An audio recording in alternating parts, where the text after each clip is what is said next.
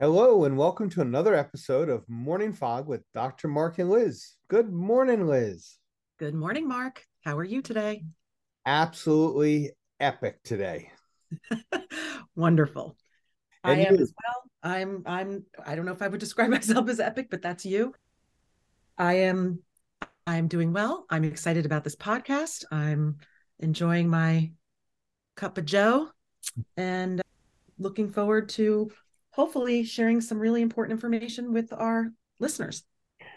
Yes, indeed. You know, previously we did a podcast. We decided to have a discussion about boundaries. And the reason we did that was because the mental health issues and the stress, the burnout that are affecting our fellow Americans, and in fact, all people around the globe is just uh, astonishing.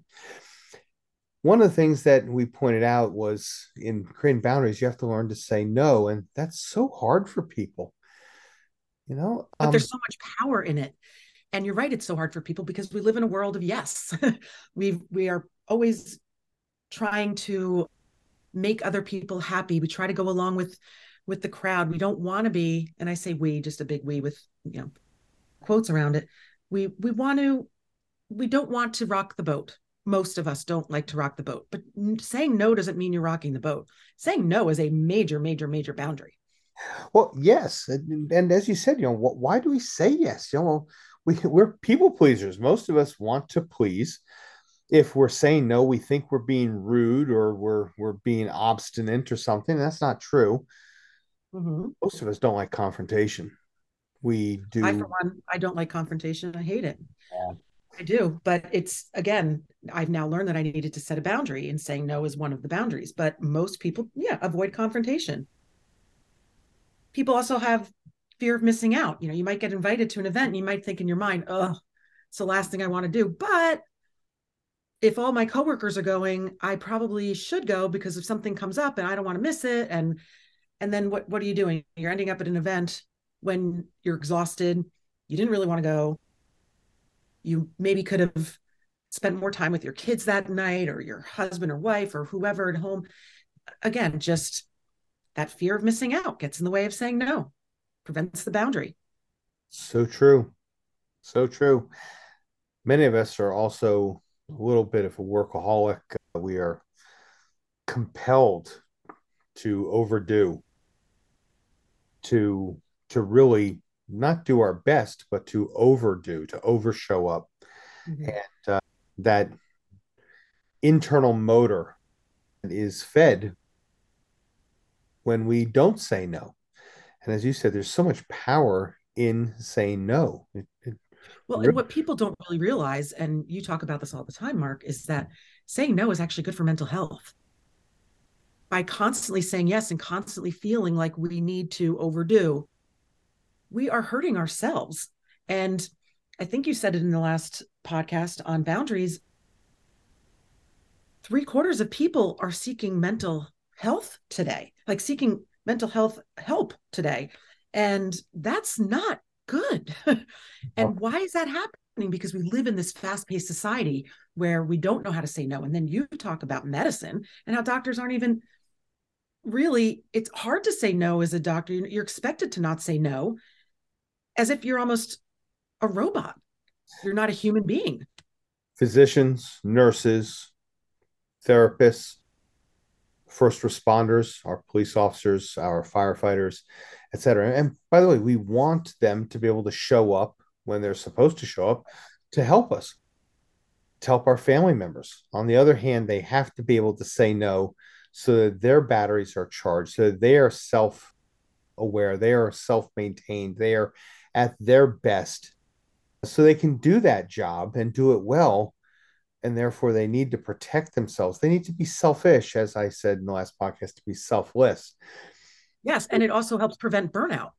Saying no helps prevent burnout. That is, such an important thing. And, and it sometimes scares me when you, when you, you know, you talk about doctors and how, and nurses and healthcare workers and what they're pushed to do. And we need these people to be there for us when we're, when we're sick. And the burnout from you know not being able to say no not having boundaries set or or just constantly having their boundaries be crossed because that's what's expected of of people in medicine. And you know i'm going to ch- change the topic for just one second. One of my favorite things I, I i love oprah winfrey and i was listening to her once talk about when she first learned how to say no and I think she was in her late 40s, early 50s, which is probably around the time where most people are starting to be a little bit more comfortable with saying no to people. And she got a call. This is all she says. I got a call from Stevie. So I'm guessing it's Stevie Wonder, but it could have been Stevie Nicks, but I think it was Stevie Wonder who asked her to donate some money towards a charity. And she said she was thinking to herself, you know, I have all my own charities. I got my schools in Africa. I got all this stuff. I really don't, I'm not passionate about this charity. So she paused for a minute and she said, you know what? No. And he said, all right, catch you later. You know, see. I'll call you later, something like that. And she just was so blown away by the fact that he didn't push back, the fact that he was still her friend. She, you know, we all have this fear if, if we say no, people aren't going to like us or they're going to reject us or they're no longer going to count on us or rely on us. But that's not what it's about. It's about self care. And that's what she did in that moment. She took care of herself by saying, I'm not passionate about this particular charity. I have my own stuff. You know, he could probably find other people who are passionate about it. Boom. No. That's that's it. So if we're doing a podcast on how to say no, so how do we say no? I, I mean, it's it's just needed, but how do we do that? It's nice to say, just say no, just don't vacillate, don't waver, don't second guess yourself, just say no. And that's easy to say, but it's not always easy to do, is it?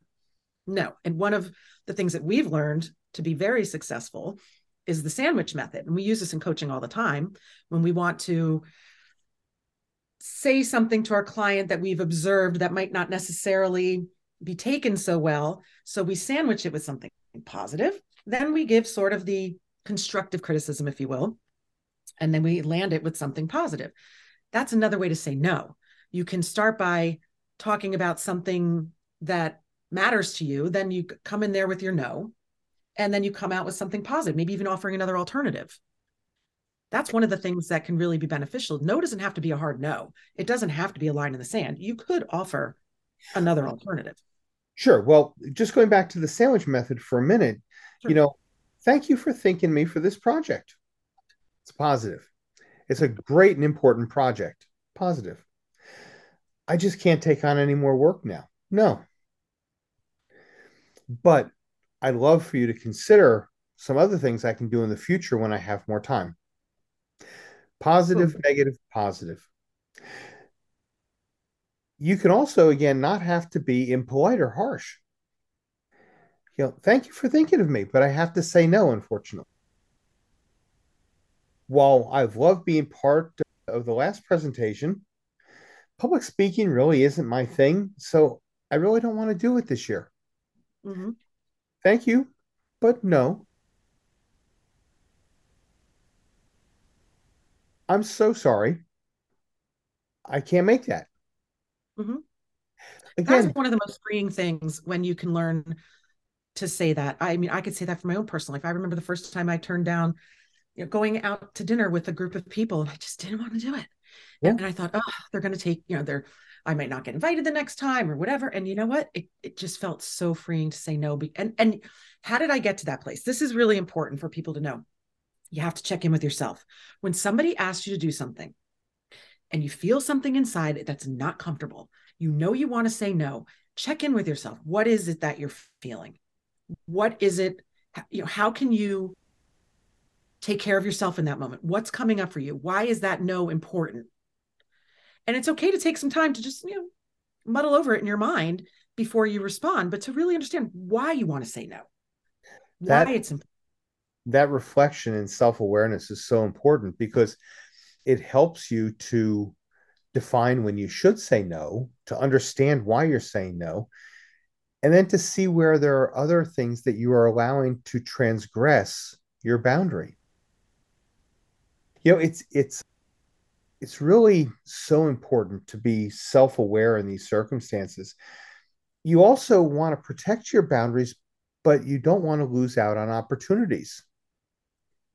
So you can imagine that there's something that you've been asked to do, you really want to do it, but you are overcommitted. Mm-hmm.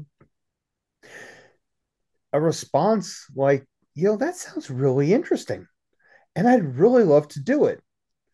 But it means that I won't be able to submit my report by this Friday. Can we talk about changing the priorities of some of my current responsibilities so that I can do this? Or can we shift it until after I'm done with my current work? You're avoiding being overloaded by having your boundary transgressed, but you're seeking opportunities by opening the conversation. Doesn't mean that you will always have that become a positive outcome, but you have the ability to find a place where you can protect yourself and your interests and proverbially have your cake and eat it too. Exactly. And and honestly gain the respect of others. We all think that if we say no, that people again are not going to ask us to do things or are not going to like us or going to judge us. The people who are able to say no are those who earn a lot of respect because they do draw those lines in the sand. And then we talked about this in the, in the boundaries podcast as well that I like to know other people's boundaries. It's important to know people's boundaries because then you're not going to step over over them. You're not going to step over the line. So honestly, knowing what your boundaries are, knowing how to say no, and that saying no is a positive thing. It is good for your mental health. It's not you being a jerk. It's not you not showing up for people. It's you showing up for yourself because it doesn't it doesn't feel good for you. It's not right for you, whether it's it you don't have enough time for it, whether you don't have any interest in it, whether it's really crossing the line with you, whatever the reason is that you need to say no. And you need to go and look internally to figure out what that is. It is a skill that is going to improve your relationships, it's going to improve your self esteem and your confidence, and it is good for your mental well being this has been a very important podcast, and we trust that people are going to be able to find their way to say no and kind of bouncing off. I'm going to show my uh, my age here, but an old comedian, Bob Newhart, had a skit, uh, "Just Stop It," and our our hope for you is that when it comes to not having boundaries letting people transgress your boundaries, that you just stop it. You say no, and you don't take guilt or shame with you for doing it. This is an important part of self care, and you deserve it. Until next time, have an awesome day. Bye.